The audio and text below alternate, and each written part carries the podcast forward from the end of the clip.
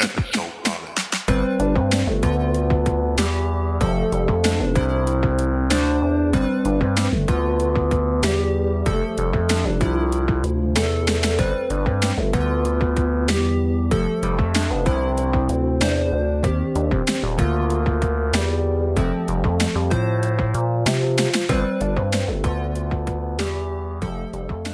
and welcome to Episode Party, a podcast where we talk about our favourite podcasts. I'm Freddie Harrison, and as ever, I am joined by my co host Jack Tutor. And this episode, we have special guests Raphael Rosendahl and Jeremy Bailey of the excellent Good Point podcast. Um, hey guys, how are you both doing? Hi. Hello, I'm great. How are you? Doing good. Yeah. Well, good. Good.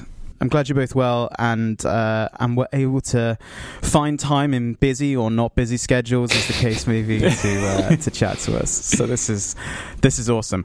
Um, Jack, you're kicking us off with uh, the podcast that we seem to make the most subtle digs at. In, in previous episodes, if we were to keep a tally of the times where we've made a jibe at another podcast, I think this one comes out on top. But uh, yeah, I feel Yeah. I feel like we ought to try and redeem ourselves with it.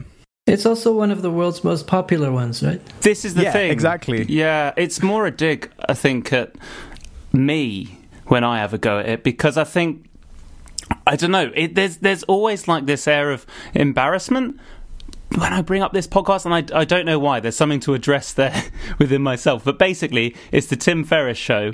Um, Tim Ferriss being an author, an entrepreneur who's super into productivity and self optimization. He wrote a book called The Four Hour Work Week, which was basically like a how to guide on liberating yourself from the you know the workaholic world and um, using automation and outsourcing basically to escape that lifestyle. I can't remember how I discovered it, but uh, basically, I think it coincided with a mission to get myself more organized. Because Freddie will attest to the fact that I'm pretty muddled most of the time. I'm not very self disciplined. I was getting a bit tired of it, and I'm sure there are other people that were as well. So it felt like that this podcast caught me at the right time. It's a lot of people talking about the fact that they've got their shit together and have done to the extent that they've got you know really successful companies or they're doing something uh, very successfully i am actually I, f- I feel like it's slightly more organized than when i started listening to it so it, it has helped me a lot and the episode that i picked is with a chap called derek sivers who founded cd baby. Um, he was also a professional musician and circus compere as it turns out. And he basically has this two hour conversation with tim uh, running through his life like has a load of life lessons that he's picked up along the way, and um, some of Whoa, them, whoa, whoa, wait a second. Two hours, did you just say? yeah, That's half of a four hour work week, according to Tim Hour's four hour work week. this is true. this is the one thing where he seems to just go completely lax with his timekeeping, maybe. But um, yeah, he, uh, it, it's. I find it, you know, I find it interesting. Like Derek is clearly a very captivating storyteller. Um, some of the stories seem to contradict I, themselves. I a bit. disagree. Go for it. I tell you what, go for He, it. he, he was so off putting. He's not a compelling score. I just couldn't get through it. I really, it was so cringy. What was he has the- this voice. He has this voice that he sounds like a children's book author. Yes, and then there was a wonderful world of clowns, and I entered it, and it was so cringy. I Yeah. just couldn't listen to it. but do, you- do you think that? Was, and then I, I I've cringed so much. It- Like it, I love the so there's you guys recommended two podcasts, and I love the other one, but this one. I, I like the Tim Ferriss podcast if the guest is interesting, which is maybe one out of five. But this guy is the most uninteresting person. It, it- eh, the basic premise that he was saying, give the audience what they want, I think is so wrong. Why would you give the audience what they want? It's the worst idea ever. It's like, it, it- like designed by democracy or by committee. What do you call Well, that's it? because Like- you're, you're European, Raphael, so there's no customer Yeah. service in Europe. exactly, but it's like, oh, but yeah, in America, that makes sense. yeah. it- it- it's like everything that's wrong with the world was in that guy. It's it really, Look, I can see exactly where you're coming from. I think because I do work in like a customer service capacity in my uh, more corporate role. Maybe that's something that perhaps that I can chime with and take a bit out of. I do completely understand Yeah. where you're coming from. I, I also appreciate the fact that as an artist, I think surely that's the last thing that you could ever align yourself with is, you know, just buckle down and give everyone what, what you know, Yeah. exactly what they need. And do you know what? It- yeah, it- like do market research and then decide what your artistry is. Yeah, the thing the thing I think is, and to be honest, I'm glad you brought that up. Um, I do find the podcast infuriating a lot of the time, and I do find that it has a smug attitude. The reason I wanted to put Yeah. it forward to you guys, I think, is the fact that there is a contradiction that exists in it for me, where I come away from it feeling mildly bugged by it, by the tone of the whole podcast. It's a lot of like audio high fives and a lot of like, yeah, we did it, and all you've got to do is this, and you know, a lot of distillation, which perhaps feels a bit disingenuous. But I think there's something in there that just makes me think, okay, I've got to get my shit together because there is a confidence in there that I'm like, I need a bit of that. I, I think uh, there's a lot to learn from experts, so there's nothing wrong to listening to experts. I just think this guest specifically was uh, annoying and uninteresting person. But there's another episode where he interviews Rick Rubin, uh, the music Yeah, producer, who's yeah. an, an amazing, amazing figure who uh, produced. I don't know, 400 really good albums is like a is like a superhero. So then it's very captivating, and I think Tim Ferriss is a good interviewer. He's in the background. He's not trying to uh, take the attention, and he basically. It's really nice to have a two three hour interview with an interesting person. It just happens to be this episode, but I think Tim Ferriss is a good interviewer. Yeah. Uh, what, what do you think, Freds? Because I know you've been listening to it for a little while as well. Yeah, um, I, I think I think it's an interesting one because I think you know it, it, it does very much depend on the guest and yeah, like you know if you're going to make that commitment of two hours, you know if you're going to make fifty percent of your work week listening to um, a Tim Ferriss podcast, then uh, you, you, it's got to be the right person at the other end of of of that interview, hasn't it? And I think uh, the thing about Derek Sivers is that he is he's kind of like uh, the he makes everything so sound so simple and unopinionated that it's almost like it's it goes one of two ways. It's almost completely easy to agree with him because he, he says nothing controversial, and at the same time, it's completely easy to be completely annoyed with him because it's too easy and too uncontroversial or too unopinionated, I guess. And um, yeah, I think this is an interesting episode choice, Jack. Not a wrong episode choice, just an interesting one. What is interesting to me about all these uh, efficiency experts and uh, life optimizers is that technology was supposed to make life easier. And all of a sudden, there's this new profession of organizer and uh, time expert. Yeah. Right, Yeah. right. I know. I know what you're saying. Yeah, it's kind of like building an entire empire that's in, entirely full of those little tiny pieces that are supposed to make life all the better. And in fact, they do become cluttering in themselves. I think. Yeah. I think like uh, th- there are podcasts. I know. I know Jack. We're we're both mutual fans of Cortex, where Mike Hurley and CGP Grey will have a conversation about the four different task managers they use. And you're like, four? Why do you need four? like you just write things down on a bit of paper and you can cross them off, or like you have one. And I get, I get like having a task manager on your phone to replace the pen and paper, but four different ones for like four different types of tasks. Yeah, it's funny it- that the, the, the I just saw this movie Phantom Thread by Paul Thomas Oh. Anderson uh, about uh, fashion in the 50s and couture dresses and seamstresses and the uh, really high level craft and it seems funny that you automate these things which were actually really enjoyable. It's nice to have a single task and be really good at it and be really good at making clothes and not have a lot of blinking lights telling you, "Hey, can you look at this? Can you look at that?" But I think this like we we yeah we talk about this all the time on the pod, uh, on our podcast, Raf, which is like there's like kind of limitless, uh, or I believe there's like, and you disagree with me, Raf, that there's kind of a limit to what you know you, at cer- certain point at a certain age or a certain point in your career you you hit some kind of limit of productivity or some limit of potential.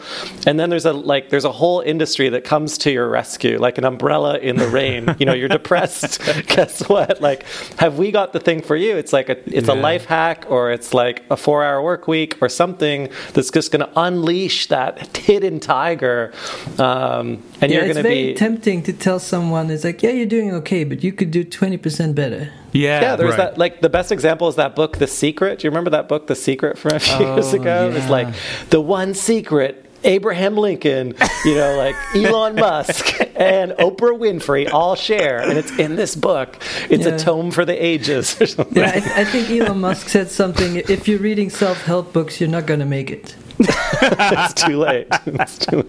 I think the thing is that I also find with this is that there's a sense of because I think you alluded to the, it there, but the fact of you get to the point of optimization and then what? And I think the the running implication in this podcast is the fact that you optimize the bit around the edges so you can concentrate on the bit in the middle. But I think there's almost like a hmm. dystopian sort of weird, like hellish terminus to this podcast where it's like, but you never get there. Like they never turn to mm-hmm. focus on the thing that then you have all the time to do. And I think also as well, what I do find a bit troubling is I think there's also the implication that the fact that you, you kind of optimize so that you become a better person so that you can then, you know, be a better person around other people. But then also it's tied into this theory of like, don't read the news though, because that's distracting and, and almost disconnect and belong in this bubble. And then it's like, well, how do you then apply yourself if you're completely divorced from a world that you're supposed to, to enter into, you know? I don't think the, the, the Tim Ferriss method is saying do this or do that. It's just showing examples of different people. So you just really have to pick the ones that appeal to you because uh, uh, Rick Rubin is probably not going to tell you to use a task manager. I think though that there's the, the topics that he picks. I mean, I guess we'll come on to Ezra Klein later, but there are definitely sense that the topics he's picking all skirt around any I don't know social or political controversy or, or any kind of leaning, which I think means that there's a big vacuum in the middle there. I don't know, but Right. obviously, you know, I put this forward because I'm very conflicted about it. Because, like I say, um, I am marginally more together now as a human being and less catastro- catastrophic than I was. So it has helped. But I do like what you're saying, which is like it, there is a myth. All there's this myth that all that's preventing your success is intrinsic motivation, and what it what's missing from that dialogue is like that there are instric- in, extrinsic forces or deterministic kind of social forces that might be preventing. You know, like there's like there are real conversations that are preventing certain people from succeeding, right? Like, and if you just talk to like ten white guys about how they succeeded, um, that's like it's that's pretty horrible, right? In a way, Yeah, I just went up and they gave me the money. It was great. like all I had to do was believe in myself. you know, you just get drunk with your friends and you get rich. That's all you do. Yeah, and there is this. Occasionally, they have this thing where the guests say, "Just, um, you know, try and be as transparent." I think it's like try and be as transparent as possible, but also, you know, shed your identity. Which you know is fine if your identity just stays there because you're famous, and it's like, you know, I'll just shed my identity, and everyone else can cling on to that. But then also, I don't know, they've got a million Twitter followers as well, so that identity feels pretty cemented in that respect, you know. But Yeah, I think if you're running from the police, it's not so easy to like shed your. it's like, like, like don't shoot. I mean, there are people that are legitimately their lives are. You can't just shed your identity. That's so absurd. yeah, yeah. Sorry, I always make things political. Raph hates it when I do this, but well, I think in in in, in this uh, perspective, it's very relevant in this discussion. Yeah. Right. yeah. I mean, if you, if you're talking about uh, ten steps to success, and the and someone else has to take twenty steps, then Or they get yeah, or the one of the steps is a is like a trap and they die. it's like no, not that step.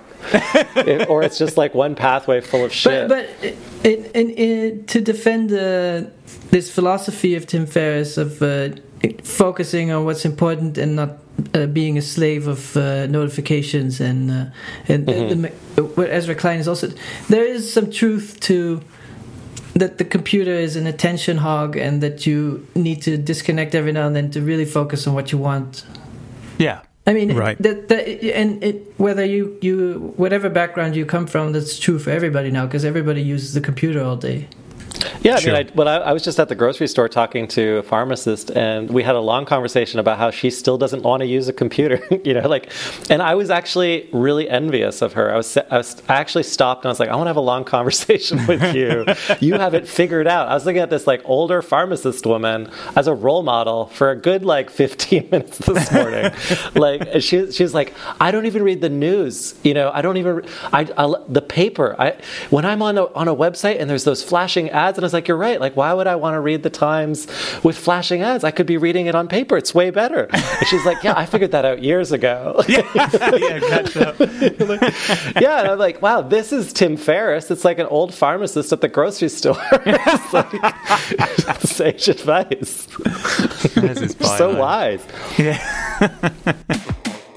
Well, let's go on to our next podcast. It feels like a nice segue, actually. Um, you guys have put forward the Vergecast. Um, tell us a bit about why you picked that podcast. We picked the Walmart of podcasts, right? Yeah, it, it's. Uh, I've always been. Uh, I've always enjoyed consumer electronics and uh, news around it because it's optimistic. Um, Most news is like, look at what went wrong today, and then originally, especially in the early days, of the computer computers really got better every year. Like they got from pen from a, a 386 to 486 to a Pentium was a great progress. You could really do more. But now consumer tech is at this weird point where all the basics are covered and they just invent worse machines. I think the Vergecast they- they're constantly conflicted where they have to show these products They're like, wow, this is really awful. Why are we spending our time on this? I think you're right, Raph. Like th- that is the one reason I listen to this podcast. So Raphael and I have been recording a podcast for about a year, and previously we would just like. You know, we were friends and we would talk about technology. And we didn't, I don't think we disclosed at first that we listened to this like like zealots like every week. And like i also i take a bath and i sit in the bath and i listen to this and i like i want to savor every minute and second of it because it indulges you know this like this pleasure of just hearing about technology. But then i think the other great thing about the podcast is the hosts have this ambitious mission which is like to investigate the culture of technology and how it affects society. But there's like a producer in the back or something, some editor.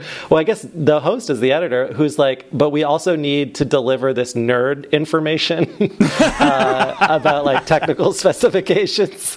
And so their anxiety and this crisis of like, we want to talk about the issues, but actually we have to talk about the specification is like that vulnerability is kind of throughout the show. And I don't, I'm not sure if other listeners see that, but I love it because like it's alive on the show in a way where so like they, they want to talk they about fail. chip architecture, but also Yeah. net neutrality and also the influence on movies and but they never really get the cultural part right or the sociological part right like they they're always like yeah yeah but let's move on to like how the pixel density yeah, because it It's gets too a very- problematic it's a it's a very comfortable topic when you talk about specs because you, you won't offend anyone. Yeah. no yeah i mean but i think my argument would be like that it's interesting interesting for us as artists because we think about it the other way right we're always thinking about the cultural or social um, and we have a hard time getting back to the specification um, and I, I sometimes imagine that raphael and I, and I end up like cr- like nerds would cringe at what we talk about because we don't get the technical details right. Like last week we were talking about blockchain, and like I was strain, straining to get like In, the in our defense, specifications. right. nobody really understands blockchain. Yeah, the relief. Yeah, the relief factor is no one understands. But like they always end up at the same cliche, which is like if they try and go cultural, they always end up. Is it the red pill or the blue pill? We're in the matrix. Like Yeah. a hundred, you know, like nine times out of ten, that's as far as they Yeah. can get. That's the level of My- my- sophistication. My favorite, there's, there's this one uh, uh, guy, I think his name is Paul, I don't know his last name, and he has a section where he just talks about a ridiculous gadget that comes out. Like Paul a, Miller. A, a, a Wi Fi enabled dog feeder or a, a, a, a doorknob or just something stupid that makes life worse. Yeah. Well, the, the, yeah, the other thing I think we like about it is because these. So a, it's also three men, and then they have they have Kara Swisher on, who's another. Um, it's Kara, and Lauren right? Good and, and Lauren uh, Goode. Different but people, they, yeah. but but they're like it's the two editors, uh, Nilay Patel and Dieter Bohn, that are kind of like the the front men for the show. I only bring up that like they try and introduce diversity because they I think they recognize that their positions are potentially um, biased, right? Uh, but every I mean, they're the show is just like imperfect. I guess that's what I wanted to get out there, which is that Raphael and I really admire. In our own show, we we're like really bad at it, um, and technology kind of projects this image of perfection. And this is one of the few shows I think where the like the conversation is so messy and disorganized at times, Yeah. and Right. total total car crash. That but they're kind of self-effacing about it. That I really I think that's hard to do well. We've gotten a million emails about me always interrupting Jeremy as he's talking. And so I'm, I'm too aggressive in my uh, tone of the, the interrupting and dis- discussing. And Nilay Patel, the, the main editor, seems to also just cut off people, and Kara Swisher cuts off people. And for a few weeks, he, he was on vacation, and the whole podcast became so polite and, and organized that it lost its, its flavor. Yeah, the charm is in the in the mistakes, I think, and like yeah. Well, it's Right, interesting because- you to go on, Freds, because I feel like you're better placed Oh, to thank you, probably that's- talk about this. That's very polite of you. Um, no, well, I, I used to I used to be a technology journalist, so I kind of I know people who work for The Verge and stuff like that, and I, I think towards the beginning they, they they did hit that balance between technology and culture really well, and I think you know that was the first two years or three years or so, and then there was a shift, and it and especially more recently they they have this like you say this real conflict between uh, wanting to talk about culture and technology and how the two form inform each other, and then the other side, which is let's sell some shit by talking about specs. And I think like the CES coverage is an Yeah. amazing example of that because it's literally a show where all the technology creators and and and builders and makers come together and they try and sell their shit to Best Buy. Like that's that's the And whole really premise of CES. Let's yeah. be real, yeah.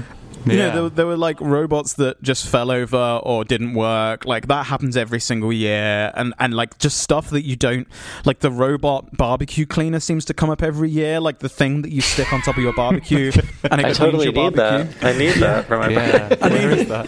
Yeah, Don't you know that the, the dirt on the barbecue gives it the flavor? exactly, Uh, exactly. That's what I And- say. Yeah. And like, metaphor. but like also like and, uh, and, and so i think like the, the, the ces coverage is, is a brilliant example of that where it's just like oh man Yeah, it was a beautiful episode, really. yeah you know you, you can't cram culture into it and, and you're right as well in that it is a real car crash of a conversation where everyone talks over each other and i think they have a tendency to try and like they almost forget that they're doing a podcast and they just kind of slip back into this conversation where two people talking about tech specs or about their opinions and technology and they try and impress each other and then they suddenly realize that there's an audience and i've always Yeah. found that really funny when There- people There's forget also that they this, have this an audience interesting aspect of them trying to bring culture into it, and it seems anyone in any industry has this uh, lofty ambition to bring more culture. And it's so often that people are like, yeah, we need to bring art to the masses. We need to bring, get people to watch better movies and read books, and uh, we really don't. We we say we do, but we don't really want to on a massive scale. Very few people, for example, read poetry. But Right. of course, if you ask anyone, do you think poetry is important? They say yes. People should express themselves free from narrative in a short form and uh, sharpen their minds. And children should read poetry in school. But just asking the three of you, how much time did you spend this year reading poetry? i spent little. no time reading poetry this year Yeah, but if I would ask you, do you do you think poetry should be taught in school? You would probably answer yes. Yeah, Yeah, absolutely. of course. Yeah. So there's this this funny. It's it's like healthy food and gym memberships and all these things we should do, but we don't really want. But I also Right. think as well, there's the fact that this podcast, I think, is something that has really nuzzled itself into the podcast format in the sense that. So I listened to this as someone who knows nothing about specs and felt like I was being dragged along by my hair for like an hour and a half. But there's a sense now that you, with podcasts, you can just say, like, instead of like, okay, we need to go, uh, you know, whoever's like going slowest, we need to make sure we stop and explain stuff. They just go, okay, this is the pace that we're going at. And if you're running with us, then great. But if not, there's uh, plenty of other stuff you can go listen to where it's not like a frenzy, kind of unabated, like no ex- explanations conversation about technology because there are people out there, I imagine, like you guys, that enjoy that. Out of curiosity, when it gets to that sort of specky language, does it sort of become almost like you listen to someone with a very heavy dialect and you can't follow, or, or what's it like? What's the experience? It's a real because I really, really try to listen, and I think it just becomes in, very intense because I'm dissecting the part before where I'm like, oh, okay, what's that thing? Or maybe I can kind of hmm. untangle what that means, and then suddenly they're talking about something else, and then I'm still going Snapdragon. So what's all that about? And they've like pinged ahead to like you know something else completely. And what I think really brought it home was there was a moment where a like comedian walked in and started talking about his career, and suddenly the specs all drained away for about, a minute, and I was like, Yeah, oh the comedian wow. was like, "Fuck these gadgets." yeah, they were talking about tech, and it's like so. Anyway, about stand-up comedy, and and and just kind of really brought it off course. But the conversation slowed down. There was like one voice. I guess they were like, "Oh, now this guy knows what he's talking about, and we don't." Well, I think the comedian it was very successful, so it was also a bit like, yeah, I'm making tons of money, and gadgets are for losers. well, but that's also the great irony of the show in general, right? Which is that like th- to create a great product, because I work in product design, you, it's a, it's about ninety percent of it is just understanding humans, and about ten percent of it is like sourcing the technology to help them, and and but they spend ninety percent of time talking about technology, and then ten percent being like, what's gonna what's the impact of this technology going to be on humans? um, and so you know, I, I, there's one podcast that does the opposite of that that I didn't talk about it. I, we didn't precede, but it's called Still Processing. It's by the New York Times with um, it has Jenna Wortham and Wesley Morris, and they're that's a they're t- culture and technology writers, but they look at it through a pop culture lens to start. So they just start with like let's talk about the comedian, uh, and then let's talk about how that comedian is synthesizing news about technology or a current uh, the current state of technology. And I find that that, you know, it's kind of the opposite of the Vergecast, but that's really what the Vergeca- Vergecast aims to achieve.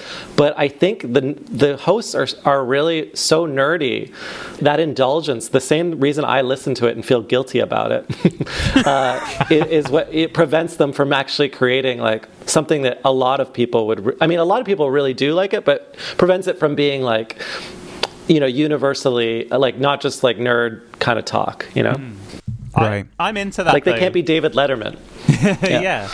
I, I'm entirely into that. I think I, what I really do is uh, appreciate this kind of conversation. I mean, we've had a few people who come and uh, put forward podcasts where there's uh, almost an entire language contained within a particular subject. So, what was it? Eight four play. One of our first guests brought. Right. Oh, what's that process called where they um, translate games, Freddie? I can't remember the name of it. But um, basically, they Yeah. had all of their own language in talking about um, gaming, and in fact, it's probably a lot of the same language here. There's a lot of crossover, but uh, it, it filled me with. There, I think there's a real joy in hearing people just completely unrestrained and almost uh, unaware of the microphones, just letting loose in conversation. Because I don't think there's a format that really allowed that prior to that. And that's actually Yeah, really I have a to question for for the two of you, for Freddie and Jack, because you're such a, a podcast. Um, you you have a very broad grasp of podcasts. But do you find that even though there are podcasts for many niches, it's still mostly nerds who listen to podcasts?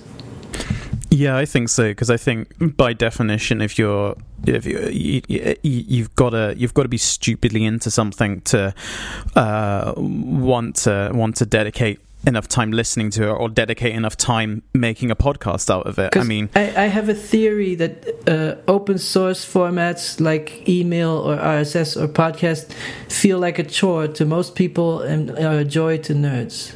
I find it interesting because we had my dad on, and he's just got into podcasts, and he's kind of like. I think it's a thing where you step through the door and then you're like, oh, that was actually quite easy. And now I can listen to all this stuff. and now he's just, he can't believe. And he's you're constantly saying to me, I can't believe more people aren't listening to this. And I'm telling all my friends to listen to it. But I think people Yeah. who hear the word pod and cast together just think, I don't know what either of those really mean. And I, Yeah, that sounds very complicated. Intimidating. Yeah, Yeah, exactly. and But it turns out statistically, that it- it's really fun. But podcasting is the fastest growing form of media on the planet. Just like to not, I'm not like a podcast promoter or anything, but I, I do know because like the company, I, the company I work for, we we've been po- like buying podcast advertising for years. It's like the cheapest thing that's growing the fastest. It's like also just to put it in interesting that it's, terms. it's hard to avoid podcast ads. Like if you're driving and you would have to skip to a certain point, that you don't do that. Whereas it, I think ads on a web page you can get an ad blocker or your eyes don't even see them. Yeah, but then the other irony is it's like a 1950s advertisement. That's why, like, you, when you say your dad, like, I think of podcasting as very similar to, like, you know, what it would have been like to watch TV in 1957 or something, you know, or to listen to the radio. And this Yeah. episode brought to you by Wonder Pepsi. Soap, right? You know, yeah, yeah, exactly. I guess I guess the thing about podcasting is that most people who don't know podcasts at all think that the barrier to entry is really high, but actually the barrier to entry is incredibly low. Like, Yeah, I it's mean, you can you can you can produce a really shitty sounding podcast really really easy, and it would still pass, and it would still get on iTunes, and it would still probably have listeners. Um, and yeah, like you say, it's free, and it, it- people. I think the more people that realize that they really don't need to do a lot in order to make a podcast, the, the more podcasts there are going to be, and I think we are. That's kind of happening right now, which I think it's, is a it's good a thing. weird stealth medium where it uh, there's no hype around it like VR is. Go- everybody's like it's gonna be the next big thing, and everybody's waiting for it. And Yeah. podcast without any hype, it just slowly gets becomes part of people's lives. Well, and also though, I I think the way that it does that is by I, the problem is is that the reason people get into podcasts is or they hear about them is if they listen to a radio show and they're like you can download the podcast. So i think a lot of people have hmm. this impression that oh it's radio that you can just download and have in your pocket. And you know if you get a big podcast like S-Town everyone who listens to podcasts hear, hears about it and is r- really talking about it all over. But if i go into work no one knows what I'm talking about. And there's this completely two different universes. So I'd be really intrigued to see the moment where a podcast can be big and proliferate in the same way that, you know, a new Netflix show would do. Because when's that going to uh, come? I don't, this just makes me sound like because I, I grew up in independent like video and film, and it sounds like I in like 2004 I would have the same conversations like, oh man, if we just get this indie theater in the right neighborhood, like these Yeah. people, they're just gonna like flood through the doors. Their minds are gonna be blown when we they see that like the ideas that we're sharing are just like so much richer. Like, like their lives would be so much better if only they could see it. Like we sound a little desperate. Yeah, but it's also great to be obscure. Yeah, well, yeah, totally. there's like cer- there's like a certain beauty in obscurity. I think that's what Raph and I have often talked about. Like, do we really need it to everyone in, or you know, like there's a there's this concept of like the people that are there are all really high quality people that we want to hang out with. Hmm. Um, and if you don't, if you, I mean, I hate I hate this idea that we need to guilt people. We always talk about on our podcast. We don't want to guilt you into listening. If you don't like it, please stop listening. Uh, yeah. Yeah, go help someone. it kind of feels to me like Twitter was when Twitter was a thing where you could effectively use it to broadcast SMS messages to your friends. Like it feels like you know you have to be a little bit nerdy to know about it, and then you get on board with it. And I, I really hope we don't pass that kind of era. Uh, with podcasts, where, like you say, like right now, the, the people that listen to podcasts, the people that make podcasts, are, are, are the kind of the, the nice people, and and you know, not Well, the, I think stuff you there's disagree a, a, with, a lot like, of extremist podcasts that are not so nice people. So I, I wouldn't think the whole medium podcast is filled with wait, wait, wait, wait. What are these extremist podcasts? I want to know about. And I think Alex I, Jones I has don't got know one, about doesn't them, he? but they must exist. Yeah, yeah. Oh, they must exist. I see. I see. oh yeah, This I- might. This maybe. This is one of them. I don't even know. I, I, I'm just, I'm You just. should have done your research. When, when people take a medium and say, "Well, this medium will generate lots of happy, uh, respectful people," I think, mm, let's see. Oh yeah, no, I mean like it's it's the thing where like yeah, Twitter when it started out as that kind of SMS broadcast platform was great, and there was a small group of people using it, and it was lovely, and and now it's become this kind of monster where yeah, it's it's you know full of shit basically, and you know it's still great for certain things, but you know uh, overall it, it's it's in a far worse place than it ever was, and it are feels we like. the are we like the first podcast bullies? Is that what you're trying to say? Like, like maybe maybe this is we it. the- yeah, maybe because we're we're, the the, ones that we're the ones that start being critical. Um, we, well, we try and we try This and is, maybe this is a good segue into the third podcast. Right, yeah. And on that on that note about social media being full of shit, Ezra Klein and, and Cal Newport chatting uh, is, you know, one of one of my favorite episodes of the Ezra Klein show. I deliberately chose one that was very anti-political, just because I feel like they're more topical, and this one's a bit more uh, ephemeral in a sense. But Ezra Klein has these amazing interviews with people, and um, he, he goes pretty deep with people. And I think this is one of my favorites because he clearly really likes Cal Newport, and he's clearly very on board with what Cal Newport thinks and does, and you know has obviously taken a lot of his advice. And I like the fact that Cal Newport has this very um, all or nothing approach to the internet and social media, it's particularly social media, where he just doesn't believe in it and doesn't believe that anyone needs it, um, which I think is is a, a questionable argument, but I also more and more often agree with it. Well, Um, he he definitely points out that there's a trade-off that you you could do social media, but there's no way of dipping your toes and doing it every now and then because it's designed to be addictive. So once you step into it, it's gonna take away a lot of your brain power. Yeah, and hmm. I, I think his his whole thing about deep work and the idea of which it wasn't his idea, but he kind of popularized it in the book about attention residue, where you know as soon as you you know switch tasks or start on social media, your attention starts to go and it and it will stay with whatever that thing is, even though you've moved away from it. And I think you know it's incredibly good at doing that. Yeah. One of the things I, his points I thought was great is that deep work is by definition miserable. If you're not miserable, it's not deep work. Mm. Yeah, So for it- sure. it, I I have this thing where I'll I'll sit down and I want to try to come up with new ideas. So I'll just have a blank sketchbook in front of me, and then of course there's no idea, and you wait for ten minutes and there's still no idea. It's really awful, and it's really tempting to then go like, "Hey, let's see if there's something new on YouTube." Yeah. Mm. right. I think I think of it more like cold water. Like y- you know, you don't want to jump in because you've been, you know, you know that first the first ten minutes is really painful, um, but then because and because you're overcoming the distract the the distractions and, and things like social media, and then but then once you're fully in, like time melts away. You know, we all know about flow, right? And to get into flow requires No, that you kind of I, I, I think you're seeing it too positive. Like he's really saying. Yeah. It, it, it, the, the water is so cold and it doesn't get warmer and maybe Never gets warm. maybe when you're on the other side of the lake you're still cold but at least you got to the other side of the lake but Yeah. it was it was really terrible the whole journey Hmm. there's, there's this myth I, I think there's this myth i hear a lot from people like oh creative life must be so fun and it, there's this myth of sort of instagram photos of a, a table full of crayons and some coffee and a cookie and it's like oh you're just having a great time. And if you ask most artists that trying to find the the thing you're looking for is really miserable. Hmm. Right.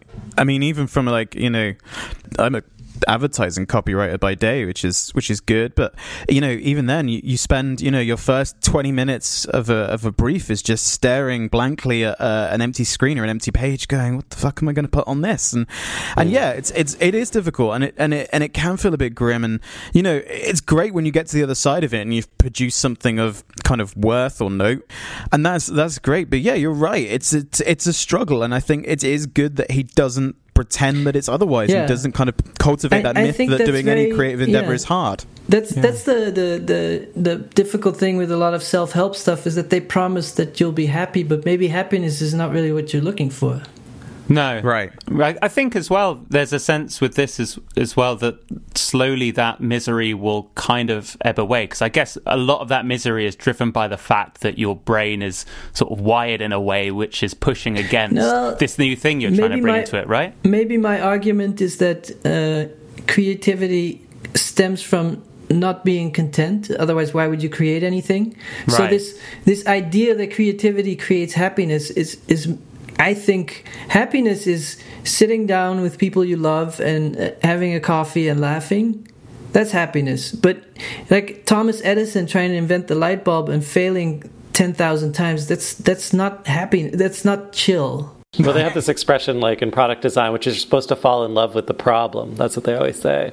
I, I kind of disagree with you all though, because I, I mean, Raf and I have talked about this quite a bit, but I get a tremendous amount of joy from working collaboratively with other artists. Um, and it's only when I'm alone working that I feel this way. But when I, like, I, Yeah, over but the I last think couple the, days, the, the, the notion of that podcast was about working by yourself. It wasn't. No, I, I know, no, and you're right. But that's I just want to offer a counter position, which is like sometimes when you're working with others or you're a part of a movement, you know, whether it's a social movement or a creative movement. Like at different times, I've been involved in collectives or uh, different uh, creative movements.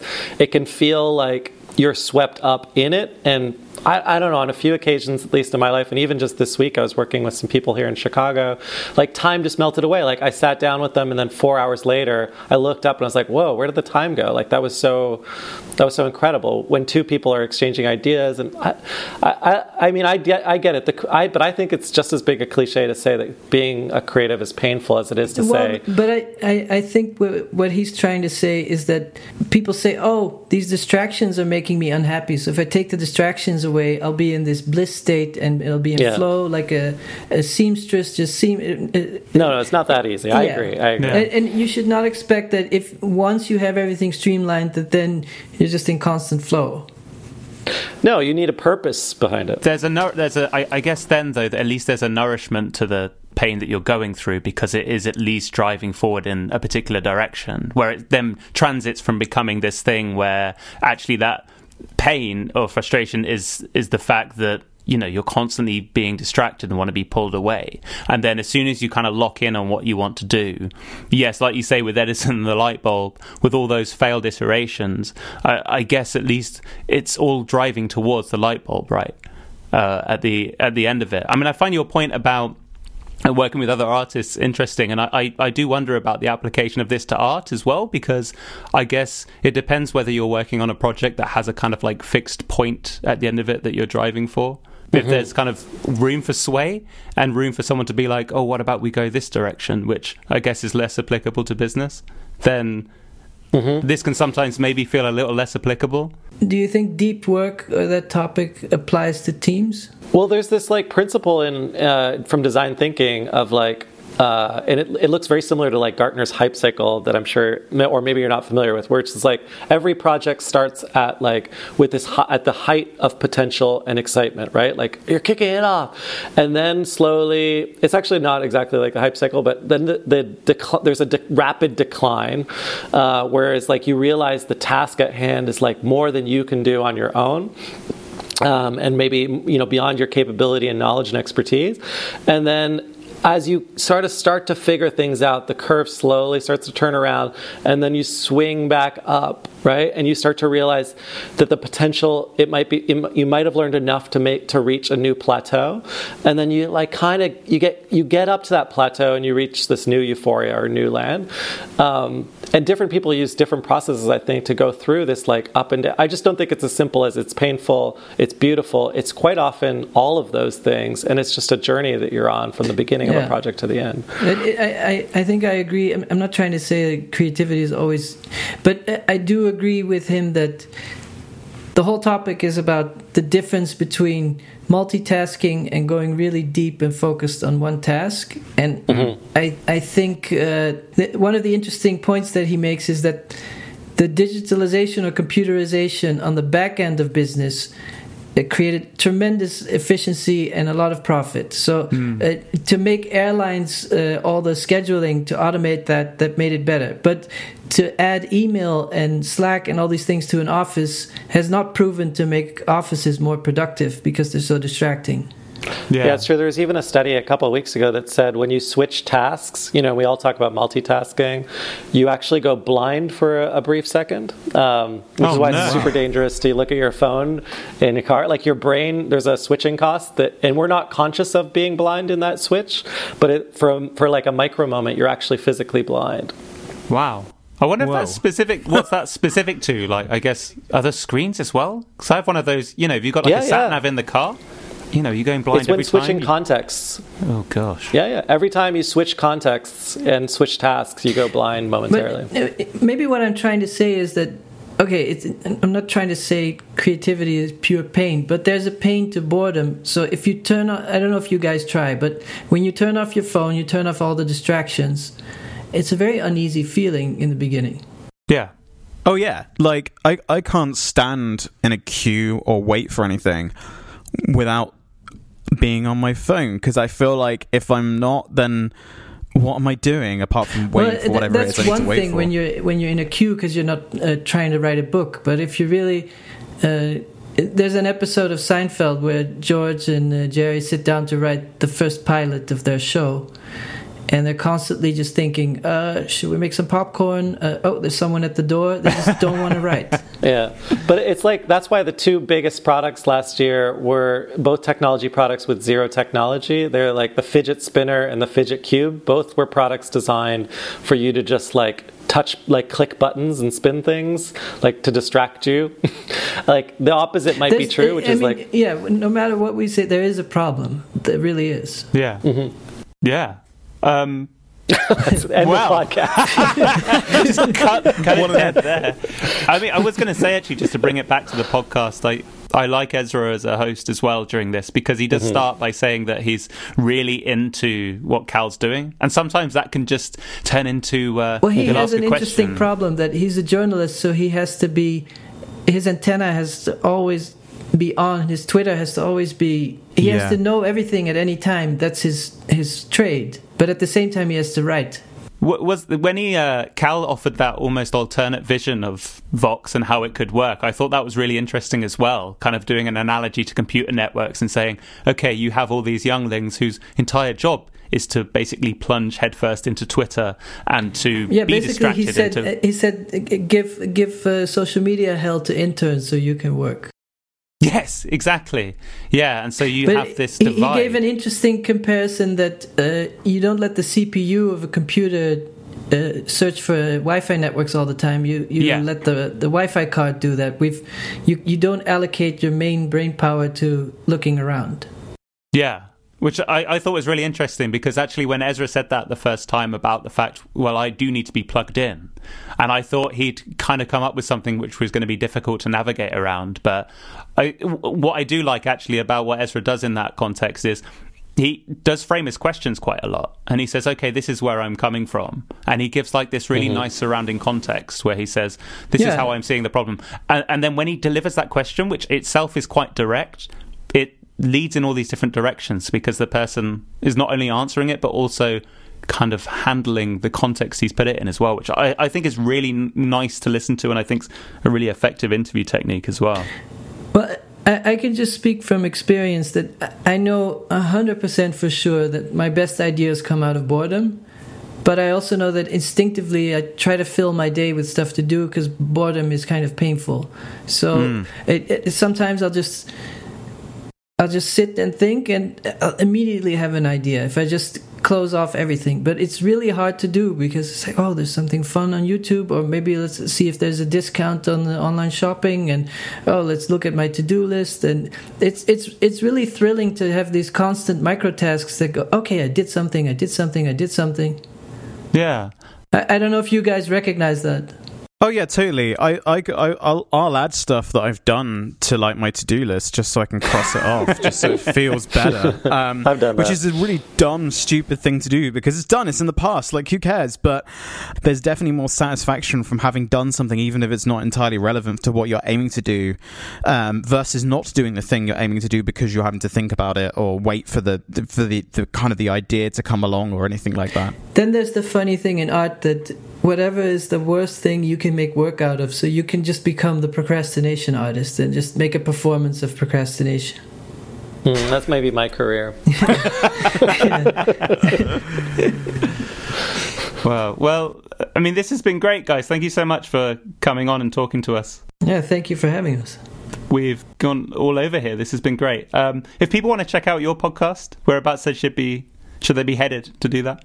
It's uh, goodpointpodcast.com. Uh, and then there's links to like you know your favorite place to download it. And there is merchandising available on goodpointpodcast.com. we have t-shirts, crop tops, and mugs. Nice. well, thank you so much for joining us, and to everyone listening, goodbye. We'll see you next time. Yeah. Cheers. Thank you very much. Bye. Goodbye. Okay, Bye. bye.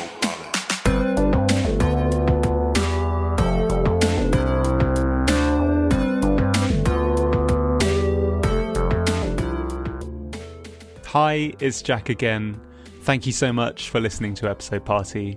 If you've been enjoying the show, please give us a rating and review on iTunes or your podcast app of choice. It would mean a lot. Thank you so much. Goodbye.